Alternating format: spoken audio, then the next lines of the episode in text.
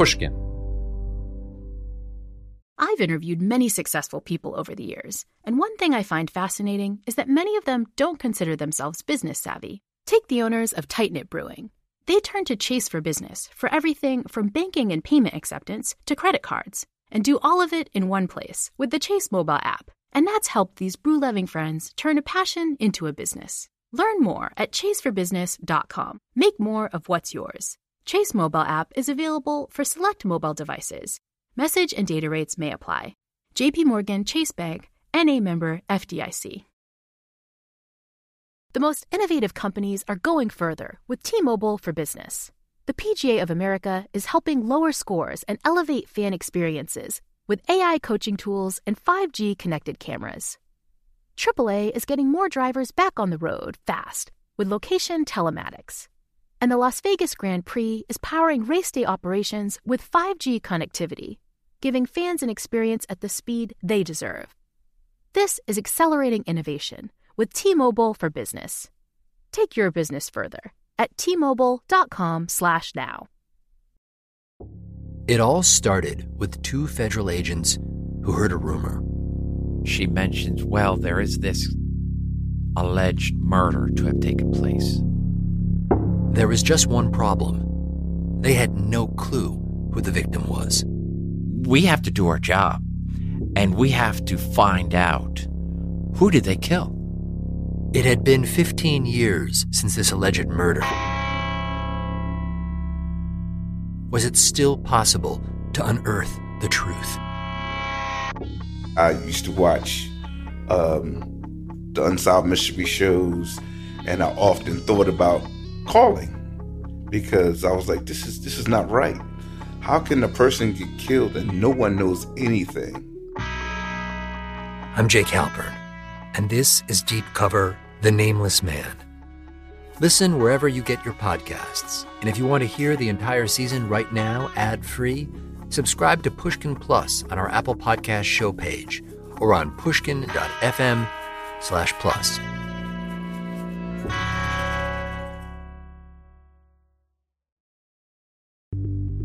From Pushkin Industries, this is Deep Background, the show where we explore the stories behind the stories in the news. I'm Noah Feldman. This week, we're going to look at North Korea, and in particular, at the leader of North Korea, the fascinating and eccentric Kim Jong un. Who is Kim Jong un? We have this tendency to think of him as a kind of wild eyed tyrant, ridiculous, pot bellied, more or less a child, with an eccentric love of the Chicago Bulls, a love that's led him straight into the arms of the almost equally eccentric Dennis Rodman. At the same time, we also think of Kim Jong un as a dangerous guy. Tortures his own citizens, killed off his uncle, tortures Americans who happen to find their way into North Korea, and perhaps most frighteningly, commands a nuclear arsenal and increasingly sophisticated missiles that have the range to attack Japan and maybe even someday the United States itself. Donald Trump is also interested in Kim Jong un. And in fact, it's hard to think of any other world leader except possibly Vladimir Putin who's gotten quite the amount of attention that Donald Trump has given to Kim Jong un. On some level, Trump treats Kim Jong un like a dangerous wild man. On the other hand, often it sounds like our president has a lot of love for Kim Jong un. I just received a beautiful letter from Kim Jong un. I, I can't show you the letter, obviously, but it was a very personal, very warm, very nice letter. I appreciate it. And I'll say it again I think that North Korea has tremendous potential. So is Kim Jong un genuinely crazy? Or is he crazy like a fox? Is he so clever that he's managed actually to play the President of the United States and to use rational strategy to gain control over his country, improve the condition of his citizens, and advance his interests on the world stage? These are questions that Anna Fifield from the Washington Post has been trying to make sense of in her new book, The Great Successor The Divinely Perfect Destiny of brilliant comrade Kim Jong un. To understand the North Korean leader's rise to power, she started by looking at his childhood. When he was 12 years old, Kim Jong un moved to Bern, the capital of Switzerland, where his older brother was already studying at a private English language school there. He joined him there. And, you know, he had traveled in the outside world before. His mother had taken him to Disneyland in Paris and in Tokyo, you know, so he'd been out in the world. But this is his if first you count time. Disneyland as the world. True.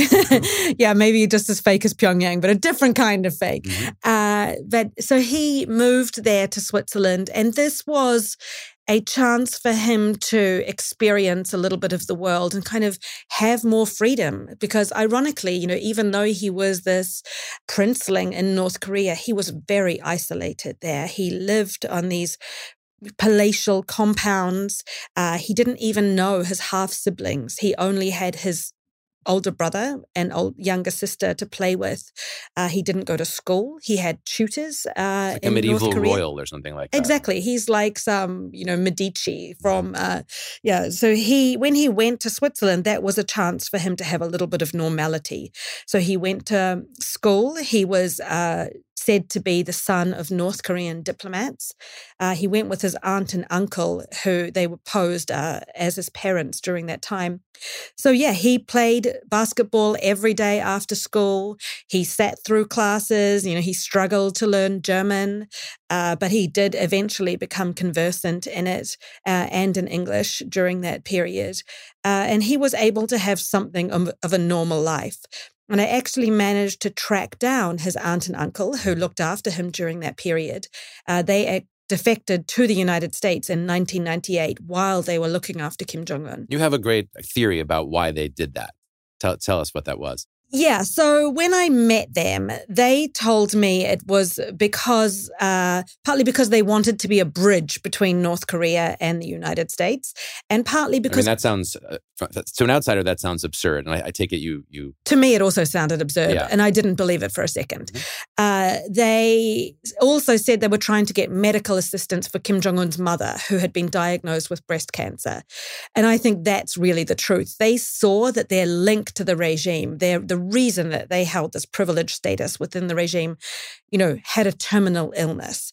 So namely Kim Jong un's mother, Kim Jong Un's mother who was not formally speaking married to Kim Jong un's father. no, but she was a de facto first lady of North Korea and very powerful within that regime.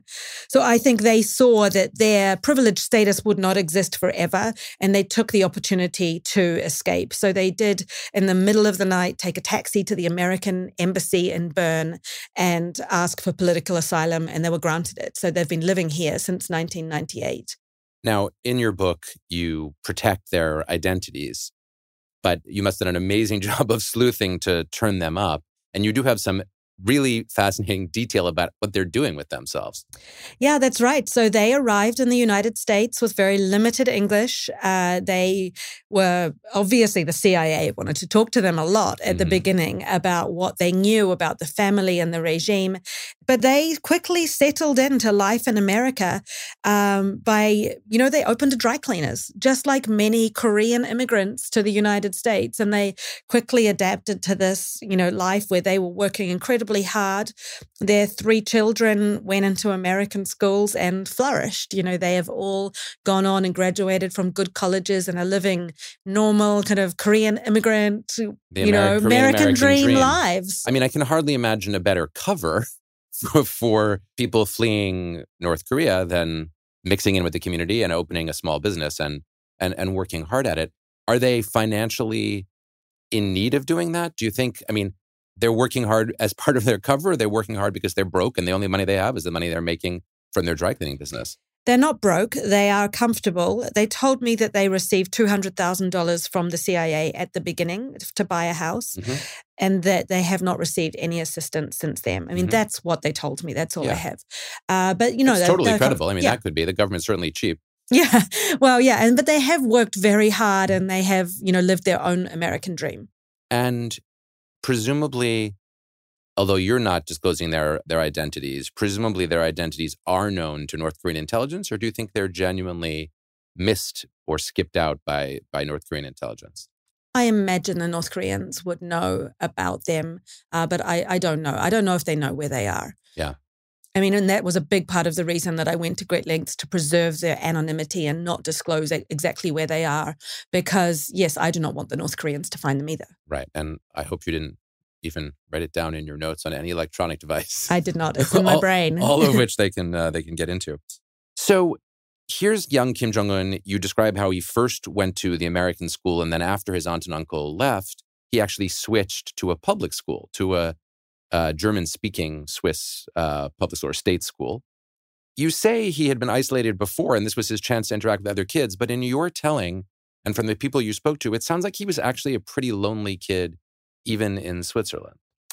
Yeah, I think that he found it quite frustrating not to be able to communicate. So when he went into this German speaking school after his aunt and uncle had defected, and you know that was probably because to avoid having to explain why his parents uh, suddenly changed overnight.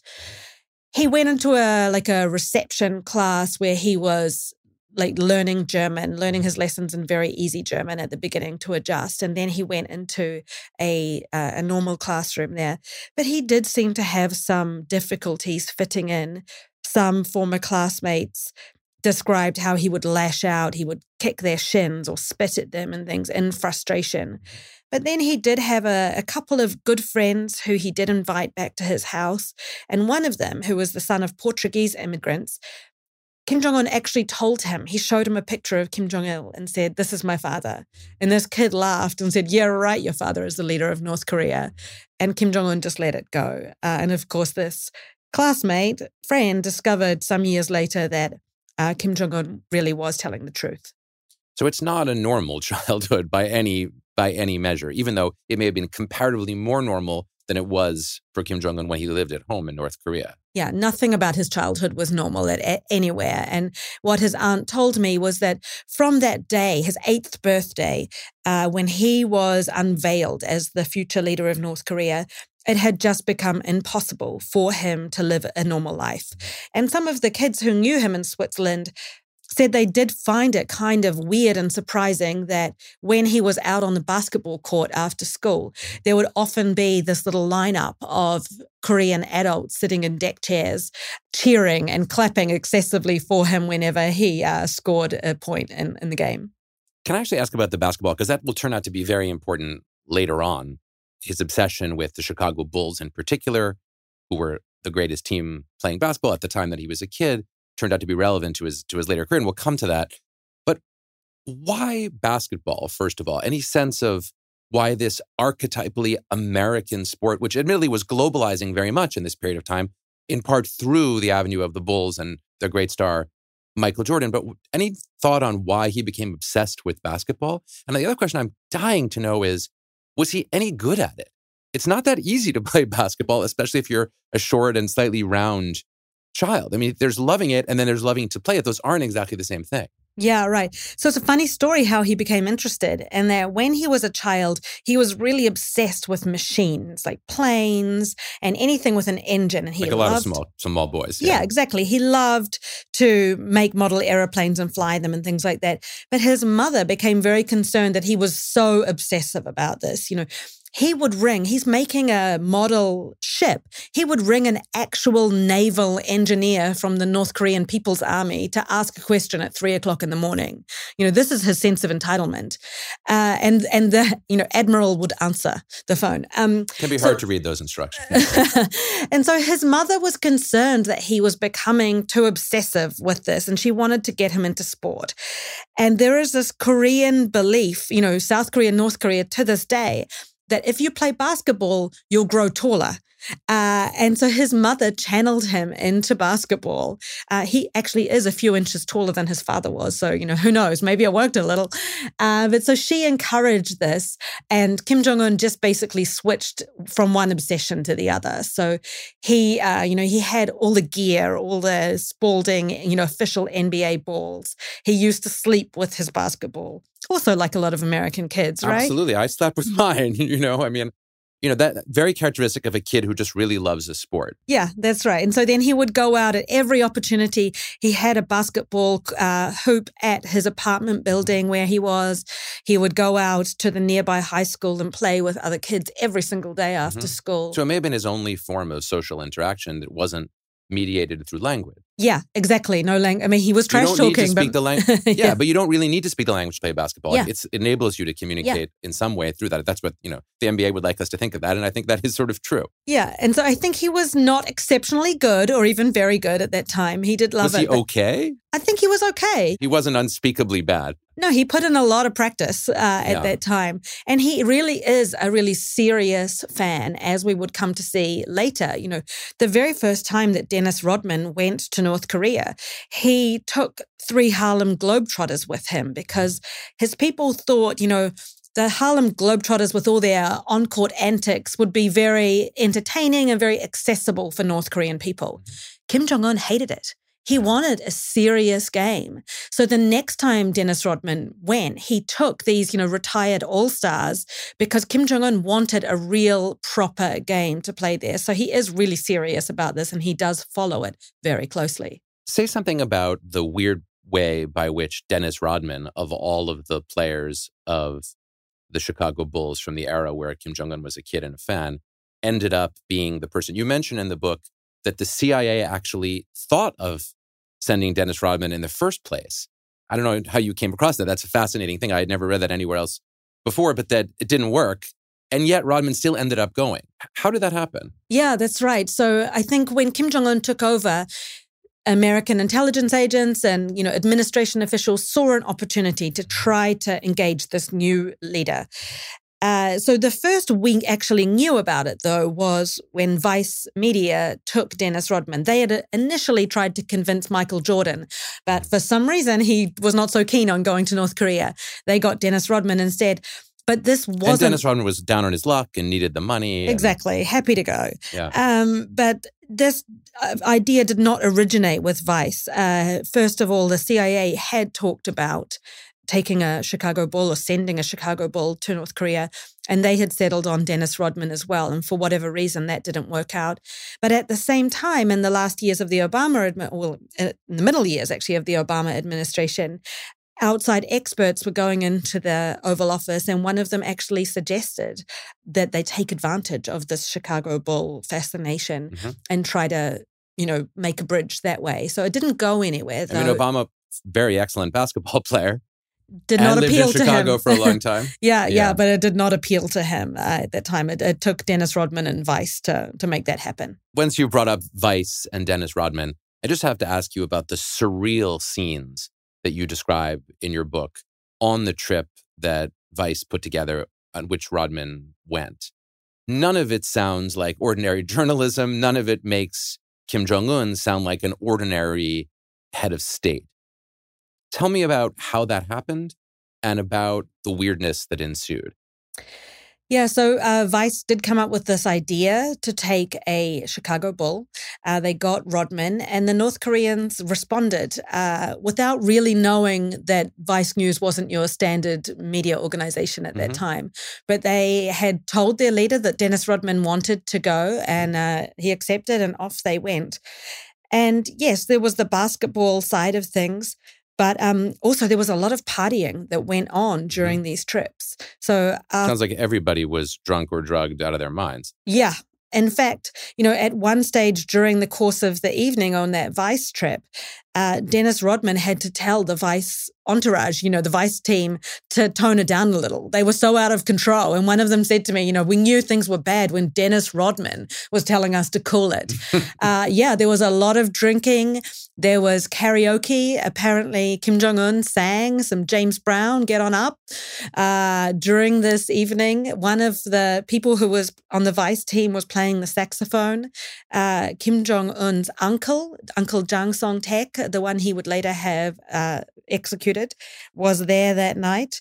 Um, and there were a lot of quite brazen toasts. I mean, Dennis Rodman stood up and said something about how. Um, Kim Jong Un's father and grandfather had done some uh, screwed up things. I'll paraphrase there. Uh, can, can I say what it says in your book? You, you sure. quoted I don't directly. know the he rules said, this Marshal, podcast." your father and grandfather did some fucked up shit. He did, and everybody was holding their breath. Uh, at How do you time. get away with saying that to the leader of North Korea and walk away cleanly? What I don't know is how the Korean translator translated that sentence. you know. Inaccurately, one would hope. I would hope. Uh, yeah, I would. Although you were saying Kim Jong Un can speak English.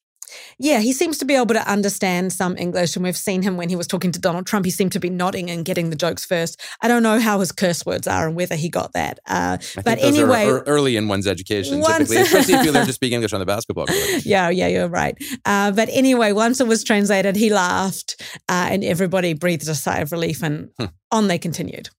So I think you know the stories of that trip, and as well the Vice film that they that they made out of it, contributed to a kind of deepening of the perception that Kim Jong un was not the kind of person who was going to be able to consolidate power and then actually govern as essentially a, a, monarch. Because once you've got not one, not two, but three rounds of succession, you can call it a dictatorship, but it has monarchic components. And you make a, a great point in the book that there's an imagined bloodline that takes all of the of Kim Jong Un's family and takes them back to a, a, a mythical birth on Mount Paektu, which is a kind of site of kings. So it really, really is monarchic.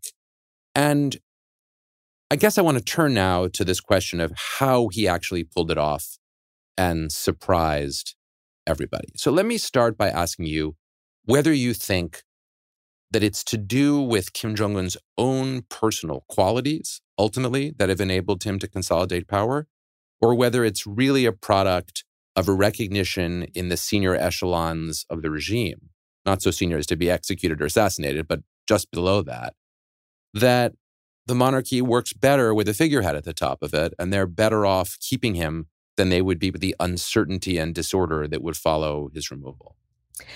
Yeah, I think he has shown a natural aptitude for this. There is a reason why he was the son who was chosen as the successor.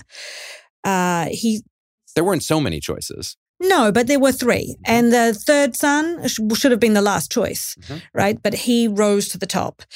You know, he very shrewdly used that North Korean brains trust, the people who had been supporting his grandfather and then his father. You know, if we look at the men who walked around the hearse at his father's funeral with Kim Jong un at the front of the car, those people had been propping up this regime forever.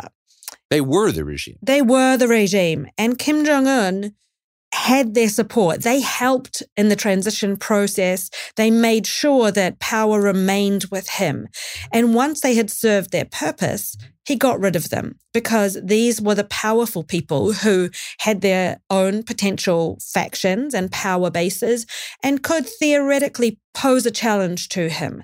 So there was the head of the Korean People's Army uh, had helped Kim Jong un, had helped his father. He was disappeared and never seen again.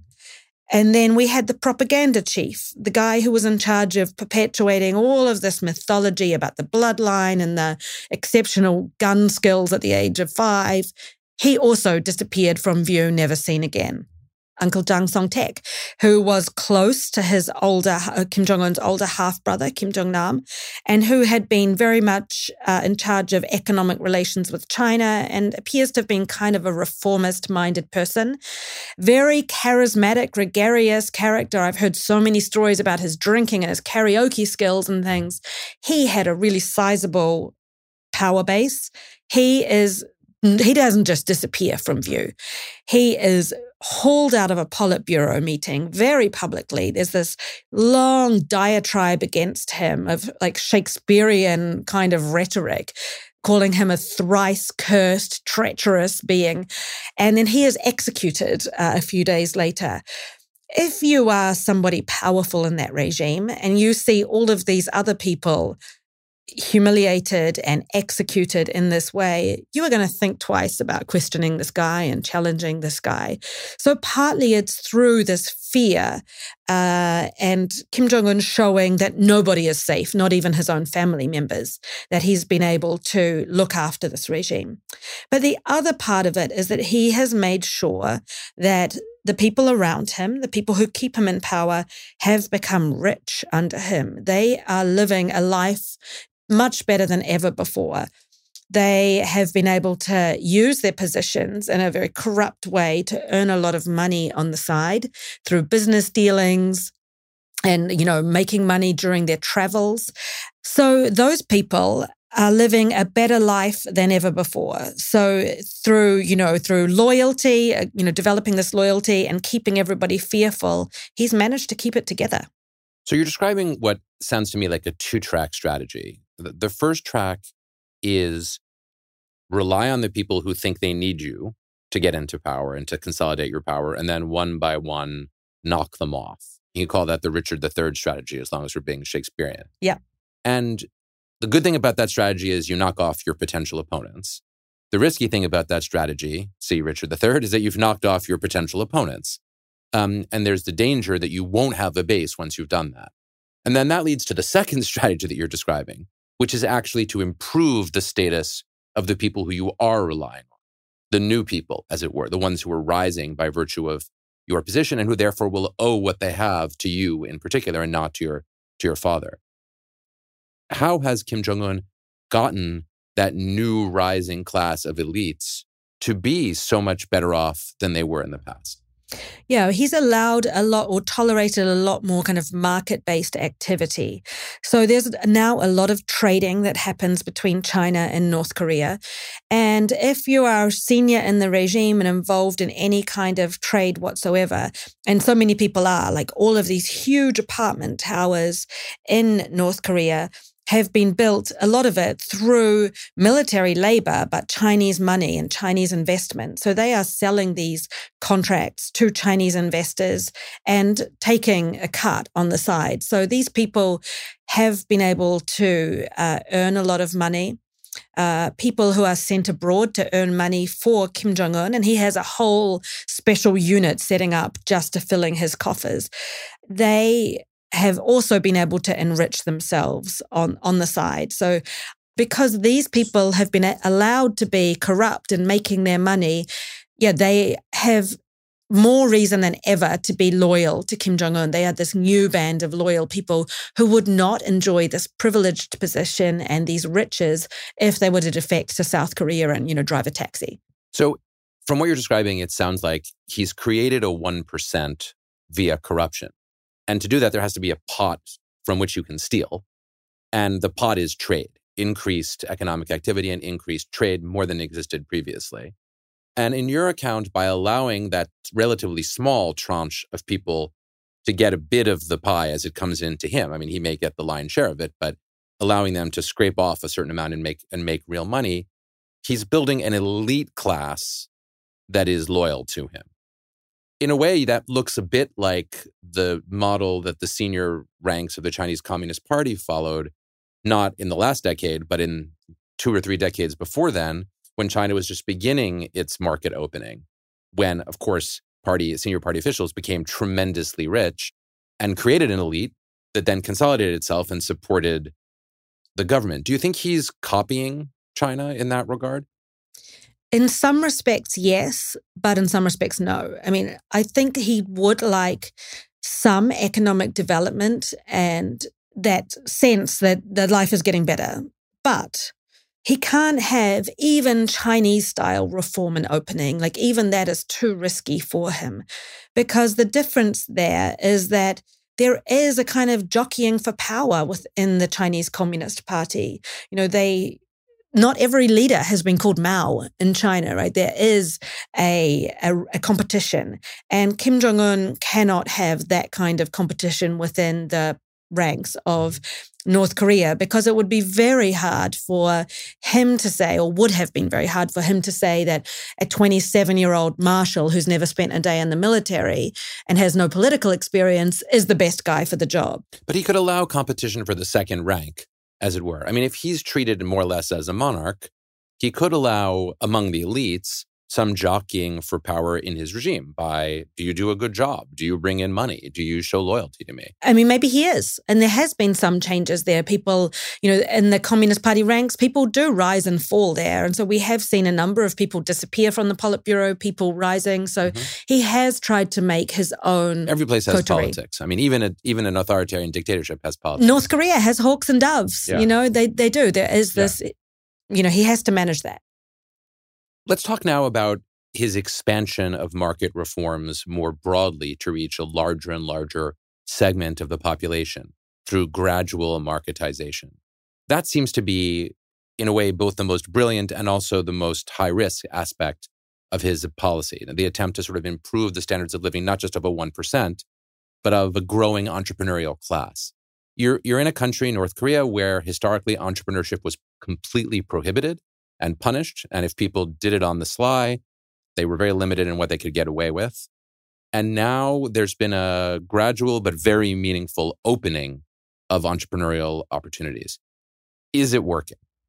Yes, it is working to an extent. Uh, this trend started after the famine at the end of the 1990s out of necessity. People were like literally starving literally to starving. death. A whole generation was malnourished and are shorter. Exactly, exactly. Maybe brain damaged. Yeah. So that was tolerated at the time out of necessity, but Kim Jong un has allowed that to expand under quite constrained circumstances, though. So now there are markets, there are more than 450 marketplaces around the country, more than double the number than when he took over. Every major city and town has one, at least one. And this has become the life. What kind of marketplaces are you describing? Well, this is the thing that they've become, uh, you know, quite institutionalized. There are huge buildings built by the state. The state rents out the stalls. They take they make money from the rent. They tax the sales in there. So the state is really enriching itself. And what's being sold? Everything. You, yeah. You've Everything. been able to visit one? I have not been allowed to visit one, but I've seen a lot of secret footage from inside these markets and talked to people about them. You know, the, there's the daily necessities. So a lot of people are selling food. There's rice that's coming in. You can buy uh, electronics from China. You can buy rice cookers and you can buy glittery cell phone cases. You can buy, if you have the money, and more and more people do, you can buy everything. So this is a way that people are able to uh, earn their own living independent of the state. This is a huge change in North Korea. I mean, it's giving up on the core notion of self reliance through radical Marxian communism. Exactly, exactly. I mean, even though they stick to that in their propaganda, it's not uh, happening in effect anymore. But there are still constraints, and people do have to be kind of very careful not to run afoul of the system. Like, if you are seen to be living too large, or, you know, it's not so much the authorities. You do have to worry about the authorities, but an, a bigger risk is, the, is jealousy. You know, where once people in North Korea were equally poor. Now there are more and more middle class people. There's more conspicuous consumption, you know, and if your neighbor sees you living too good a life, they might rat on you uh, and try and make up something about you or, or tell people that you are corrupt.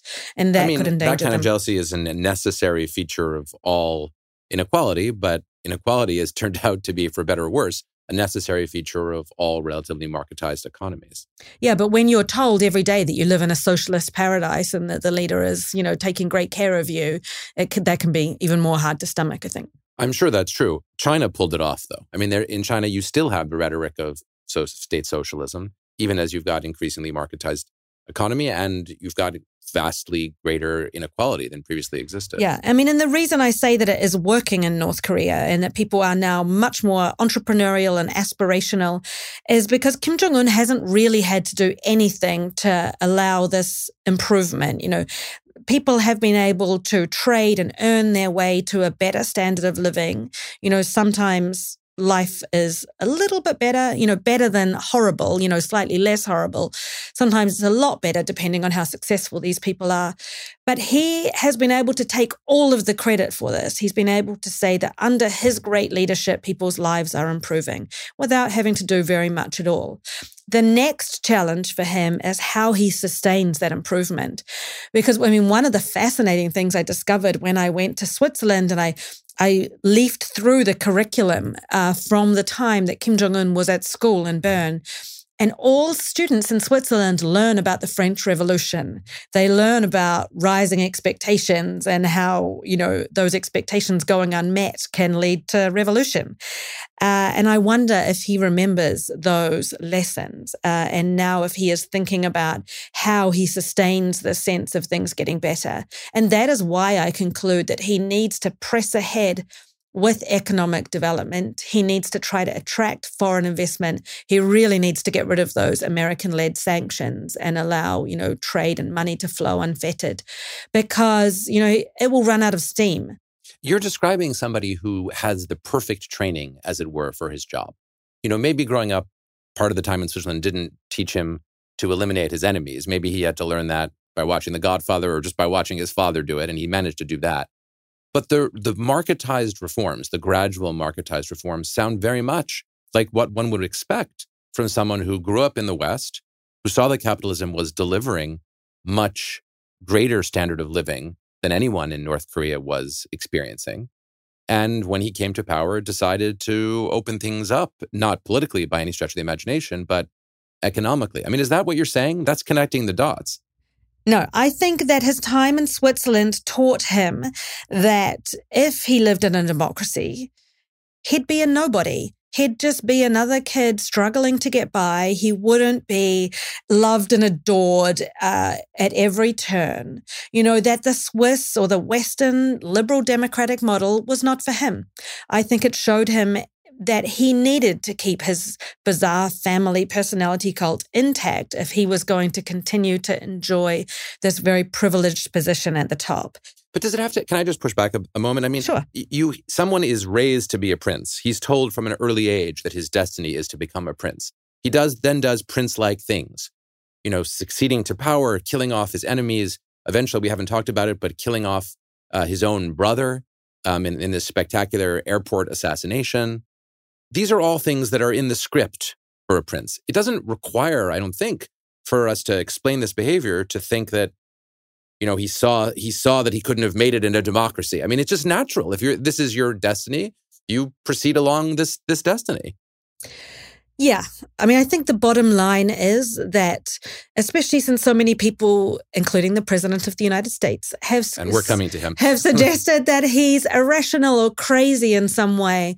I mean, the conclusion that I very much draw is that he is not. He has acted perfectly rationally and mm-hmm. in a calculated manner with all of this, with the brutal executions, with the gradual opening on the economic side and the tolerance of markets, all of this stuff. do. They have exactly. It makes perfect sense if you are a totalitarian leader whose primary goal is staying in power.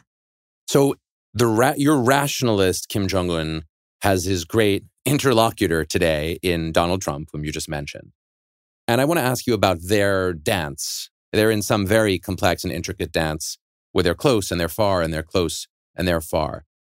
How rationally do you think Kim Jong un has acted in that engagement? And how successful do you read his efforts as having been? I mean, very successful. I think he he's been in the driver's seat the entire time, and he's really figured out how to play Trump. I mean, he knows how to push the president's buttons. You know, the North Koreans have as you know the chinese and the japanese and the south koreans everybody they've devoted a lot of energy to try to figure out donald trump. You know they were so mystified by all these tweets at the beginning and what did this mean? Um, but the north koreans the people in the top of the regime, they have read The Art of the Deal. Uh, I've heard about instances where North Korean officials have quoted Donald Trump's tweets. They have an encyclopedic knowledge of everything he said. They, there are officials who have read Fire and Fury, uh, Michael mm-hmm. Wolff's account of Inside the White House. Mm-hmm. So they have really studied how to deal with him and what he responds to. So after Kim Jong Un, you know, completed, as he said, his nuclear and missile program and was ready to turn to diplomacy, he figured out how to flatter the president. You know, all of these like beautiful love letters mm-hmm. that mm-hmm. Donald Trump talks about. Enormous, physically enormous love letters, you point out. Right. Not just, uh, you know, flowery flattery, but physically enormous, like comedic sized envelopes that right. he's sending. Like a million these... dollar check from Publishers Clearinghouse. Exactly. Uh, but Donald Trump responds to it. He shows everybody who goes into the Oval Office these letters because he's so proud of it. And it's enabled Kim Jong un, you know, look at that first summit in Singapore. They agreed to almost nothing. It was so vague, but Donald Trump walked out explaining away the human rights abuses of North Korea, saying that, you know, there are a lot of rough places out there, you know, dismissing what happened to Otto Warmbier as a way, you know, that that's what how they got back to talks and things. And that's the American who died after being in a coma. Exactly, a healthy young man who left North Korea brain dead. Through this flattery, Kim Jong un has managed to win over Donald Trump. And, you know, the style worked without Kim Jong un ever having to get to the substance. Kim Jong un certainly seems to have captured a lot of Trump mind share. I think immediately of something that you reported for the first time in your book, namely that Kim Jong Nam, his older brother who was assassinated, had actually been in contact with the CIA. And shortly after you reported that in your book, Donald Trump went public with the statement that if it were under his auspices, he would never have allowed this connection to take place. I saw the information about the CIA with respect to his uh, brother or half brother, and I would tell him that would not happen under my under my auspices. So there you have the President of the United States responding to your book, specifically in reference to Kim Jong un. Why do you think he's doing that? Is he trying to defend his friendship, as it were, from the idea that he would mess with Kim Jong un's older brother by via the CIA? I cannot explain Donald Trump's thinking on that. uh, you Luckily, know, that may not be part of your job, but in this case, you fueled it, so you have to say yeah, something. Yeah, no, no. But I mean, you could hear the champagne corks popping in Pyongyang, right? The CIA agents call North Korea the hardest of the hard tasks, right? They it's it true is, for journalists too, isn't it? I mean, yeah, you can't, right. can't set up shop when you're a North Korea correspondent. There is like almost zero human intelligence on North Korea, like in vast contrast to almost every other autocratic regime around. So the fact that the CIA had managed to recruit Kim Jong Nam, somebody who, though he didn't have contact with his brother, still had good contacts at the top of the regime. He was still in close contact with senior officials. That was a real coup for them to have been able to get any information from somebody so senior and so well connected. Uh, so for Donald Trump then to say that the US would not try to gather this kind of intelligence about a man who's threatening to like send nuclear tipped missiles to the Capitol or to the White House, you know, can you imagine? In your account, Kim Jong un is the dictator who has everything. He's rational, he's reforming, he's improving the standard of living for his people. He needs to do it more, but he's doing it. And he's played the president of the United States beautifully. What's next for him? And what's the succession plan beyond him, if any? Yeah. I mean, I think now he is getting into quite tricky territory because the economic side of it is uh, challenging, you know, to try to allow more economic development without allowing opening, without allowing mm. more damaging information coming into the country. That's something that's going to be a real challenge for him because as these bags of rice and you know solar panels come across the border from North Korea, so too do USB drives and SD cards that contain movies and dramas and music from the outside world. Yeah, and some which, opening is happening. You show that yeah, very convincingly. Yes. So he has to balance that. But he also has to try to balance this diplomatic side. Uh, he's managed so far to string along Donald Trump. He also has the South Korean president playing a mediator role. But I think, you know, Kim Jong un does not want to give up his nuclear weapons. There's no way he's going to feel secure enough to do that anytime soon. Just to push back on that, it would never be sensible for him to give up his nuclear weapons. Giving them up is an invitation to regime change. Keeping them is a guarantor of regime sustenance. It would seem to me as close to a truth of political science as one could imagine that if you've got nuclear weapons, you don't give them up. Kim Jong un was taking over in 2011 as the Arab Spring was exploding. You know, he saw Muammar Gaddafi, who gave up his nuclear capability in a deal with the United States, dragged from a ditch and killed. You know, that must be burned After US in. bombing. Yeah. Exactly, burned in his brain.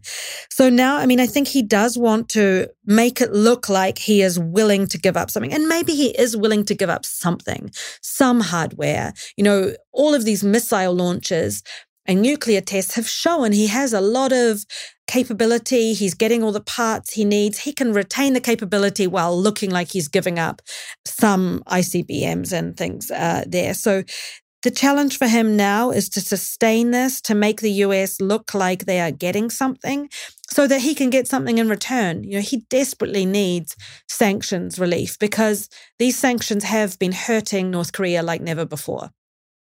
How's his health? His health is not great. I mean, look at him and the times he's been coming out in Vladivostok, in South Korea, in the DMZ there.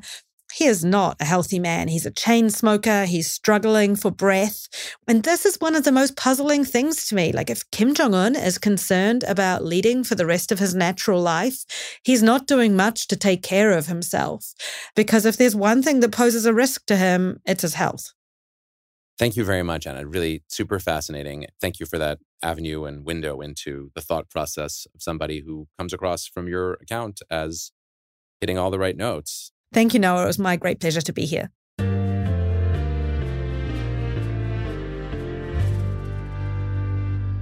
Talking to Anna Fifield and reading her book really made me deeply reconsider my instinct to think of Kim Jong un as a bit of a buffoon.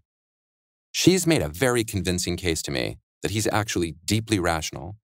That has major consequences for how we think about our interactions with North Korea going forward. A rational actor is not to be addressed by silly symbols like basketball summits or oversized letters. The fact that he uses those symbols doesn't mean he takes them seriously. It just means that he thinks that our president takes them seriously. What we need to do if Kim Jong un is a very careful, thoughtful dictatorial leader is meet him with the tools that influence the behavior of dictators. That is, strength and incentives.